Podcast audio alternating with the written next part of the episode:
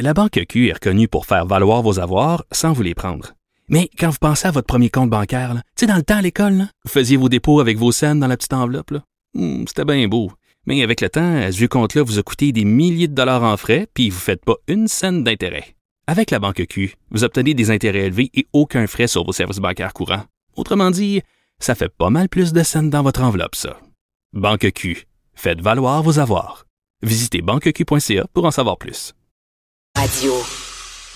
Alors, nous recevons Raphaël Jacob, vous le connaissez bien, spécialiste de la politique américaine, commentateur, on le voit beaucoup à la télé, on l'entend à la radio, et il vient de publier son premier livre solo, Révolution Trump, avec une préface de Paul Hood aux éditions Robert Laffont. C'est pas rien, là. C'est le, le- Robert Laffont. En plus, il s'est ramassé, je crois, la première semaine sur Amazon, euh, numéro un des livres français le plus vendus sur Amazon. Et là, je suis carrément, ou le livre est plutôt, en rupture de stock. À la fois pour toutes les ventes en ligne, Chapters Indigo, Renaud Bré, Archambault. Donc, je ne vais pas donner un scoop. Richard, ça va bien. Je- donc, c'est pas un scoop officiel, mais de ce que je comprends, il y aurait des bonnes chances que dans les prochaines heures, ça s'en aille en réimpression. Ben oui. Après une semaine. À Ben oui, une semaine, dix jours. Hein? Ouais, Ben ça, c'est le fun. C'est très le fun. Ah, c'est le fun. Puis, je- Ben ça, j'imagine, Robert Laffont, là, j'imagine, ils vont regarder le succès que tu as au Québec avec ce livre-là, puis ils vont dire, ben là, on le sent en France? C'est mon espoir. On n'est pas là en, même temps, puis je ne veux pas parler à leur nom. Gardons aussi en tête que Robert Laffont, à la base de la maison mère, est à Paris, est en France. Donc, c'est une maison française qui a essentiellement pignon sur rue ici au Québec. Donc, il faudra voir. Mais, Mais Raphaël, euh, Raphaël, bon, on se connaît bien, là, on se tutoie, là. Euh, Raphaël, c'est-tu euh, une commande? C'est eux qui t'ont approché? C'est toi qui voulais écrire un livre sur Trump qui les a approchés? Comment ça s'est passé? C'est quoi? C'est les deux. Et c'est ça qui est fascinant. C'est ça qui a fait, je pense, que le, le projet s'est si bien lancé et jusqu'à date, en fait, va aussi bien que ça semble être le cas. C'est-à-dire que eux m'ont approché, mais moi aussi, je voulais écrire un livre sur Trump. Et on avait deux idées qui étaient complètement différentes, mais qui étaient très faciles à marier. Voici ce qu'elles étaient. Donc, de leur côté, leur commande pour moi, c'était d'écrire un livre sur les impacts de Trump. Et c'est un petit peu, je te dirais, visionnaire de leur part parce qu'ils m'ont approché. Tu sais, c'est quoi écrire un livre? Ça prend du temps. Là, ça se fait pas en claquant des doigts. Ça se fait pas en deux semaines. C'est un projet de longue haleine. Donc, ils Ben m'ont oui. approché en juin 2018. Ça fait presque deux ans. Ça fait plus d'un an et demi, en fait. Et déjà à ce moment-là, leur objectif était très clair. Ils voulaient sortir un livre au tout début de 2020. Et là, on y est rendu sur les impacts de la présidence Trump. Que Trump fasse un mandat, qu'il en fasse deux, qu'il reste trois ans, qu'il reste cinq ans. Et moi, de mon côté, l'idée, c'était de faire un livre sur l'élection de 2016. Je voulais faire une espèce de recap, de bilan, parce qu'on avait eu une campagne historique hallucinante. Et l'idée de marier les deux, ça a été en fait d'expliquer, de présenter comment Donald Trump a révolutionné la Ben, politique, à la fois en campagne et depuis qu'il est à la, la présidence. Ben, tu sais, c'est- euh, je vais utiliser un anglicisme parce que j'arrive pas à trouver le mot français. Euh, Est-ce que c'est un game changer? Game changer, je C'est-tu un game changer, euh, Donald Trump? C'est-à-dire qu'il y a avant Trump puis après Trump au point de vue de la façon de faire de la politique. Je sais même pas s'il va y avoir un après Trump. Qu'est-ce qu'il dit qu'il est pas immortel? Ça, non, mais, mais très sérieusement, évidemment, Richard, que il va avoir changé, je dirais pas la game, mais les games. Il va avoir changé la game électorale, il va avoir changé la game diplomatique, il va avoir changé la game au niveau de la politique intérieure euh, des États-Unis. Il n'y a jamais personne qui a fait de la politique comme ça. Tu sais, on l'oublie. On l'oublie parce que c'est rendu qu'on s'y est presque habitué. Ça, ça inclut les initiés, ça inclut les non-initiés qui, regardent les nouvelles que ne serait-ce qu'une fois de temps en temps. On s'est habitué au feu roulant de controverses, de scandales, de propos controversés, de tweets euh, en- enflammés. Mais écoute, rapporte-toi, ne serait-ce qu'il y a cinq ans, ça fait pas si longtemps que ça, là, même si on a l'impression oui. que ça fait des générations.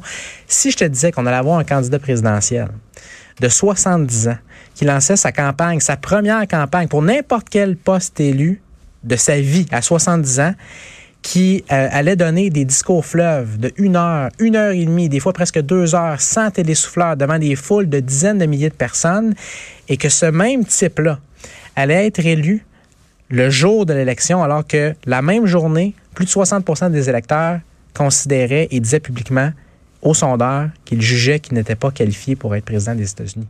C'est ça que tu as eu avec Donald Trump. là. Le jour même, 60 Le jour même, c'était plus de 60% dans les sondages menés aux urnes des Américains à l'échelle nationale qui ont dit que selon eux, Donald Trump n'était pas qualifié, n'était pas, n'avait pas les aptitudes C'est pour nécessaires. ça qu'il y avait autant d'observateurs qui disaient il peut pas gagner, il Entre gagnera autres, pas. entre autres.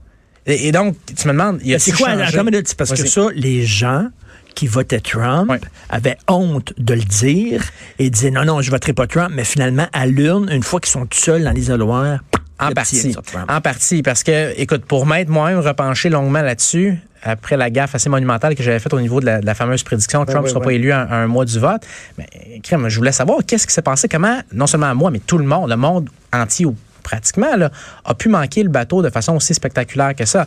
Et, ce qu'on sait, euh, ce dont on s'est aperçu, en fait, c'est que le vote qui était projeté, qui était projeté, pardon, pour Hillary Clinton, était vraiment euh, très semblable à ce qu'on s'attendait. C'est-à-dire que Hillary Clinton a eu le score qu'on s'attendait qu'elle aille.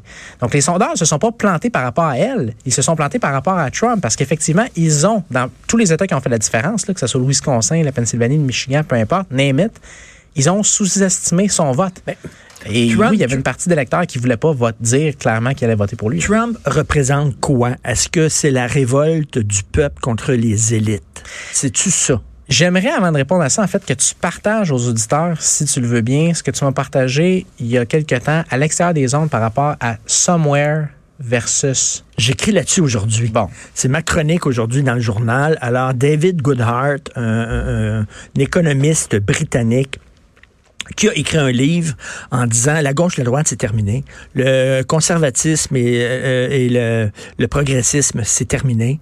Pour comprendre le monde d'aujourd'hui, c'est les anywhere puis les somewhere, c'est-à-dire les déracinés et les enracinés.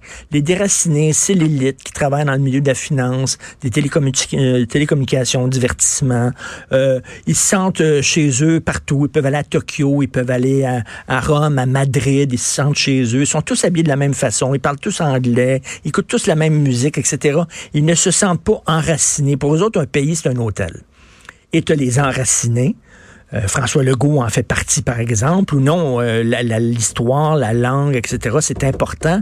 Puis ils veulent pas que ce soit des institutions abstraites à Bruxelles ou euh, l'ONU qui décident pour eux autres. Ils veulent, eux autres, rapatrier les pouvoirs, puis dire, nous autres, une État-nation, c'est important, puis on veut prendre nos décisions pour nous autres. Trump, tu dis, c'est un enraciné, c'est clair. un somewhere. Tu me demandes à qui il parle et qui il représente, qui se reconnaît dans lui en énorme partie ça. Parce que c'est intéressant, toi, qui t'as dit proactivement la gauche versus la droite, c'est ben fini. oui, c'est fini. Donald Trump, tu le regardes. Tu regardes l'ensemble de son programme sur lequel, euh, qu'il a pris en fait pour lancer sa première campagne en 2015-2016. C'est pas un conservateur de droite traditionnel. Sur plusieurs enjeux, il y a des positions en fait qui sont à gauche, carrément, ne serait-ce que le commerce international.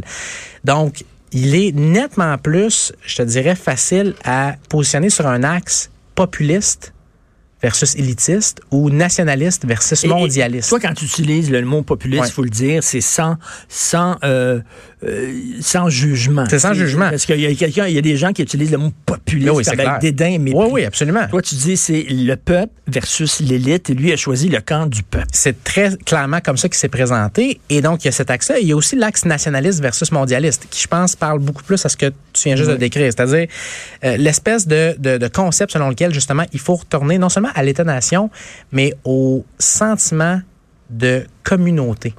Que c'est pas vrai que tout le monde peut et veut déménager dans la vie. Et écoute, pour être moi-même, euh, être, euh, écoute, j'allais aux États-Unis il y a à peine un mois, j'ai fait le tour de plusieurs États, incluant certaines communautés qui ont voté à 70% pour Donald Trump. Des petites communautés, notamment rurales du Kentucky, qui avaient voté pendant très longtemps pour des démocrates année après année, génération après mm. génération. Et là, Trump est arrivé, puis on donné des grosses marges de victoire. Et ce qu'on m'expliquait, c'est que, écoute, il y a un sentiment dans nos, dans notre communauté, que on, perd notre identité et que justement, tu as des espèces d'élites euh, déconnectés de nos mm. vies, qui ne nous comprennent pas, mm. qui veulent nous dire comment mener nos vies, quoi faire, quoi ne pas faire, changer nos mœurs, changer nos traditions, etc. Et ça, Trump, il a été vu par plusieurs de ces gens-là comme une espèce de, de dernier rempart contre ça. C'est-tu souvent le gars là, qui, avec son six-pack, sa casquette sa tête, qui travaillait dans une petite usine à Milwaukee, puis qui a vu son usine lever les feux, puis délocaliser, puis s'en aller en Inde ou en Chine, puis que lui, là, c'est ces gens-là, -là, c'est Joe. C'est Joe, comment on les appelle? Les, euh, euh, euh, Joe the Plumber. Joe the Plumber. Ouais, ben, écoute, il y a de ça, mais tu me demandes, est-ce que c'est juste ça? Je peux te parler d'une femme à qui j'ai parlé très longuement, qui est pas Joe Sixpack, qui, qui avait une job en usine, qui est une enseignante dans le milieu, dans le cœur du Kentucky, enseignante au primaire, au secondaire, pardon, qui m'expliquait que son mari, écoute, là, c'est une histoire vraie, là, depuis maintenant plus de 20 ans, travaille en Caroline du Nord. Chercher une carte, OK, c'est 8 heures de route. Aller, 8 heures de route, retour, à chaque semaine. Ils sont mariés depuis plus de 20 ans. Pourquoi? Parce qu'il n'y a aucun emploi équivalent plus proche que ça. Et donc, pour ces gens-là qui ont l'impression qu'ils ont, ont, très, très peu d'opportunités économiques, entre autres à cause de la délocalisation d'emplois, à cause notamment qu'on se soit pris de plein frais, de plein fouet, pardon, à des entreprises ou à des industries comme celle du charbon, qui est hmm. très, très puissante, qui était très puissante, qui était très importante dans certaines parties névralgiques du pays. Encore une fois, on a vu Donald Trump comme effectivement l'espèce de sauveur ou encore une fois de dernier rempart contre ces menaces-là à l'identité, à la communauté et oui, aux opportunités économiques dans certaines régions du pays. Et je te rajoute ceci aussi qui est très peu compris l'aspect religieux. Il y a évidemment un poids qui est très important pour la religion aux États-Unis. Donald Trump, on s'entend par son comportement personnel, a rien d'un modèle chrétien, au contraire. Mais c'est la religion comme lien communautaire. Exactement. Comme lien, c'est la religion, parce que, tu il faut comprendre, les, les protestants, la religion, c'est un, lien que tu as avec la communauté, la paroisse, t'aides ton prochain. Si quelqu'un dans la communauté a de la misère, euh, euh, tu, tu vas l'aider, tu vas y apporter euh, de, la bouffe et tout ça. C'est, ce lien communautaire-là qui passe par la religion. Exact. Et qui est, selon plusieurs, perdu et qui, en fait, plus que perdu, qui est attaqué de plein fouet par justement ces fameuses élites cosmopolites-là. Et Trump, encore une fois, pas parce que lui illustre ou exemplifie les valeurs chrétiennes. Au contraire, n'importe qui qui écoute, ben le regarde se comporter pendant 24 heures va dire c'est l'antithèse du christianisme, ce gars-là. Ben Mais de façon absolument surréelle, il est allé chercher 80, écoute ça Richard, 80 du vote évangélique en 2016. 80 des évangéliques chrétiens ont voté pour Trump. Ça, c'est plus que le pourcentage qui a voté pour George W. Bush en 2004, qui était lui-même un évangélique chrétien. Et quand Hillary Clinton, elle a traité les électeurs de Trump de, c'est quoi le Déplorable. Déplorable, de despicable. Deplorable était le Deplorable, mot. ça veut dire des, des, déplorables, ça veut dire quoi? Des, des, des Lamentables, des, des gens lamentables, des, cas perdus. Et ça, c'était tellement, là, ça, c'était tellement pourquoi les gens ont voté pour Trump. Ce mépris du petit peuple elle faisait, dont elle faisait preuve en disant ça. Elle, oui. s'est-tu tiré une, balle dans les jambes en mais disant ça? Mais c'est ce qui est hallucinant. Quand tu lis les mémoires d'Hillary Clinton, qu'elle a publiées quelques mois après l'élection, qui, écoute, qui sont, pour les avoir lus, là, d'une telle amertume, là, elle revient là-dessus et tu sais qu'est-ce qu'elle dit? J'avais raison. Ben Et là, elle te sort des statistiques comme quoi la moitié des électeurs, peut-être même plus, parce qu'à la base, son commentaire, son fameux commentaire pendant la campagne, c'était ça. C'était de dire, ben, il y a à peu près la moitié des électeurs de Trump qui peuvent être mis dans un panier de ce qu'on pourrait appeler des gens déplorables, des minables, des imbéciles, des gens regrettables. Et là, elle revient là-dessus dans son livre et elle dit, en fait, quand vous regardez les chiffres, quand j'ai dit la moitié, c'était essentiellement une, estimation à la baisse ça aurait pu être plus élevé que ça. J'aurais pu ben dire plus que ça. fait, elle, elle n'a rien appris. Hein? Mais, mais il y a combien de gens qui n'ont rien appris, qui n'ont rien compris à cette élection-là? OK, donc, la, question majeure, la question que tout le monde se pose, Donald Trump a vu le vent tourner. Oui. Si tu es un gars qui est formidablement intelligent, beaucoup plus qu'on le pense, ou le gars fonctionne à l'instinct? Les deux. Au flair. Écoute, un, je pense, n'exclut pas l'autre. Et c'est quelqu'un qui est excessivement impulsif. Des fois, ça le sert bien. Des fois, ça ne le sert pas bien. Donc, je te donne un exemple. Il y a de cela, quoi, à peu près quatre ans, pendant la campagne de 2016, on se parle d'Hillary Clinton. Quand il y a eu le fameux vidéo Access Hollywood, tu t'en rappelles? Tout le monde s'en rappelle, pas besoin de revenir sur les détails. Ben, c'est ça, on, s'en rappelle. Plusieurs personnes, évidemment, lui ont dit, premièrement, quitte la course. Il a refusé. Et quand il a euh, refusé de quitter la course, on savait qu'il y avait un deuxième débat. On avait eu le premier débat entre Trump et Clinton qui avait eu lieu quelques jours auparavant. Là, on en avait un deuxième qui s'en venait 48 heures plus tard. Et Trump avait cette idée-là, que très peu de personnes défendaient, d'attaquer de plein fouet non seulement Hillary Clinton, mais les Clinton, elle et son mari, sur le passé de Bill Clinton avec les femmes et sur le comportement d'Hillary Clinton face à ces femmes-là. Et peu près tout le monde, toutes les élites, incluant dans sa dans son propre parti, lui disait touche pas à ça, c'est, c'est de la dynamite, va pas ben là-dessus. Et lui n'a écouté personne. Et qu'est-ce qu'il a fait?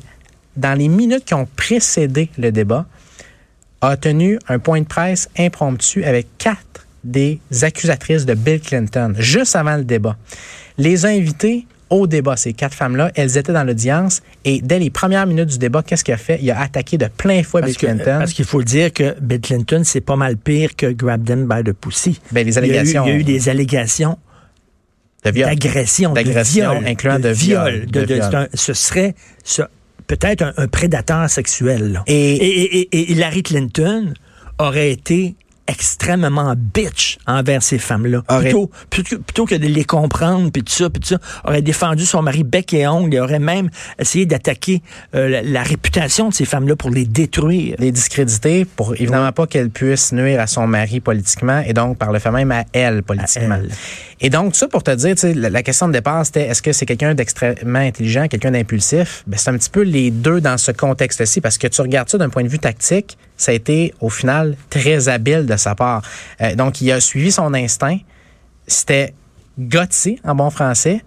Mais lui-même l'a dit après l'élection, Trump. C'est-à-dire, selon lui, ça a été le point tournant de la campagne. Le fait que, évidemment, d'un, il s'accroche, mmh. mais de deux, qu'il, après ça, prenne de plein, fou, de, de, plein front la question du harcèlement. Plutôt prendre son trou puis tenter de l'éviter puis tout ça. Maintenant, je veux juste être clair. Je suis pas en train de dire que moralement, c'était une bonne chose à faire et qu'il avait raison de pas s'excuser. C'est pas, pas du tout ça que je dis. Mais tu me demandes d'un point de vue ben strictement oui. tactique, est-ce que c'est un gars brillant?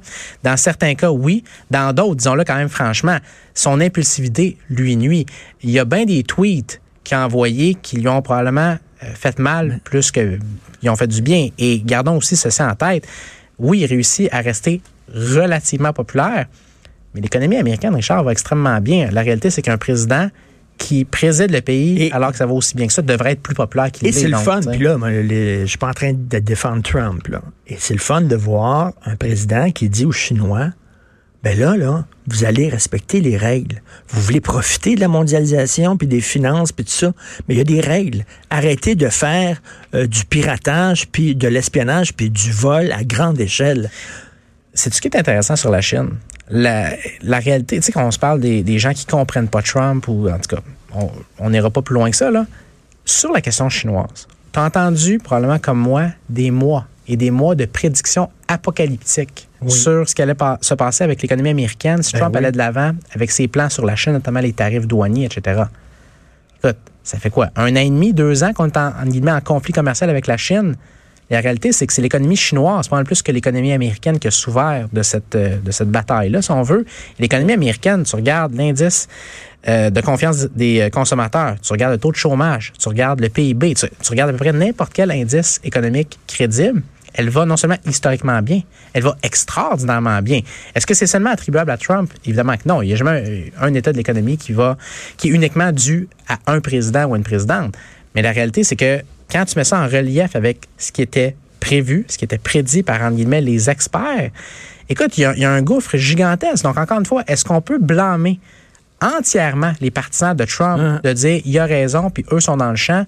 Dans certains cas, oui. Dans d'autres, non. Et l'exemple oui. chinois, c'en est un bon. Et ça faisait des années qu'on tapait sur la Chine de façon rhétorique. Trump est devenu le premier président à le faire de façon concrète. Concrète. De, de passer Pratique. au geste. Ouais, c'est pas vrai de m'avoir peur puis tout ça. Là. Et, et, et écoute, explique-moi son récent, euh, sa récente décision, là, le premier président en exercice à se pointer au power annuel des anti-avortements.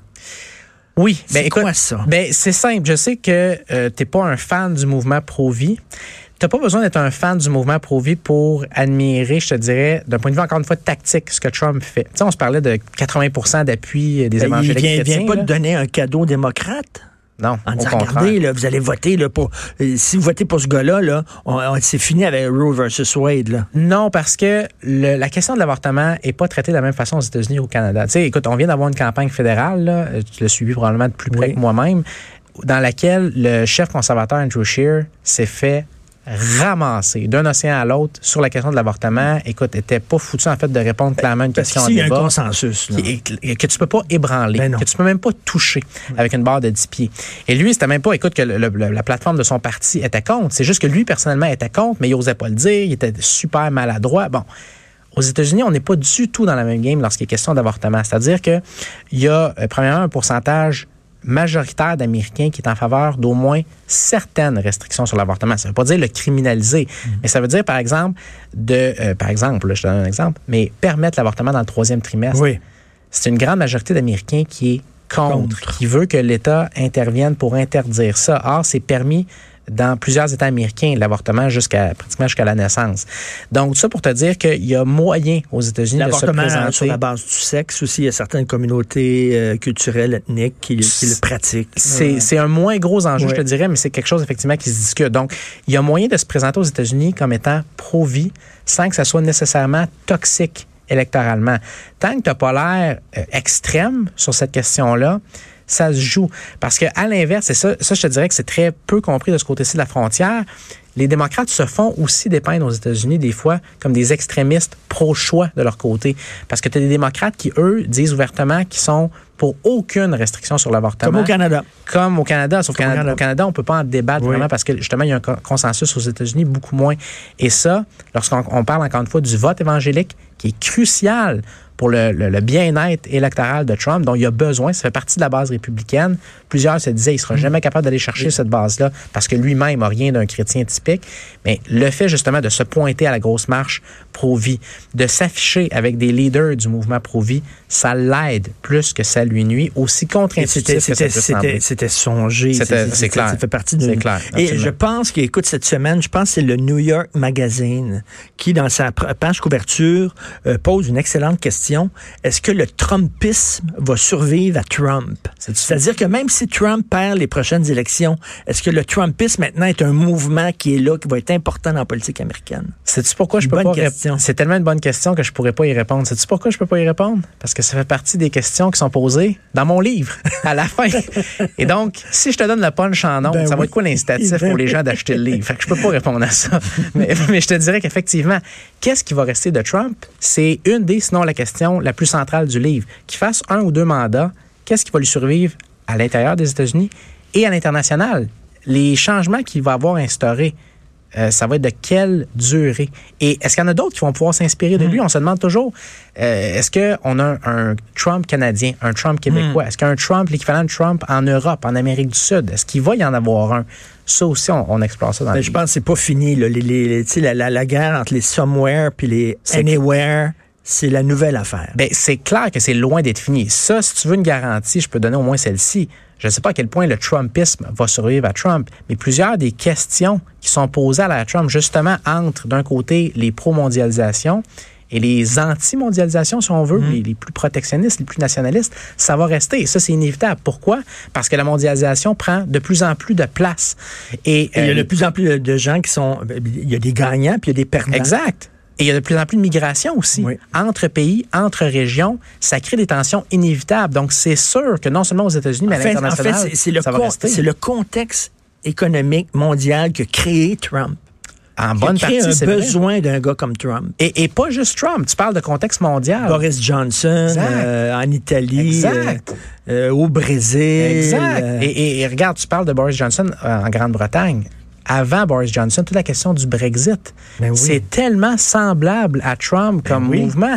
Et on se parlait tantôt. On veut nous décider pour nous autres. Exact. Et c'est pas simplement gauche-droite. Ce qui est fascinant quand tu regardes le Brexit, c'est que ça a passé euh, en partie à cause des électeurs, grâce aux électeurs, dépendant de votre, de votre, perspective, qui traditionnellement votaient pour le Labour, pour le parti de gauche, qui était dans des communautés plus ouvrières, plus rurales, mais qui étaient tannés justement de se faire dicter par Bruxelles, par une, une capitale lointaine, leur façon de faire, qui avaient l'impression de perdre leur pays, etc.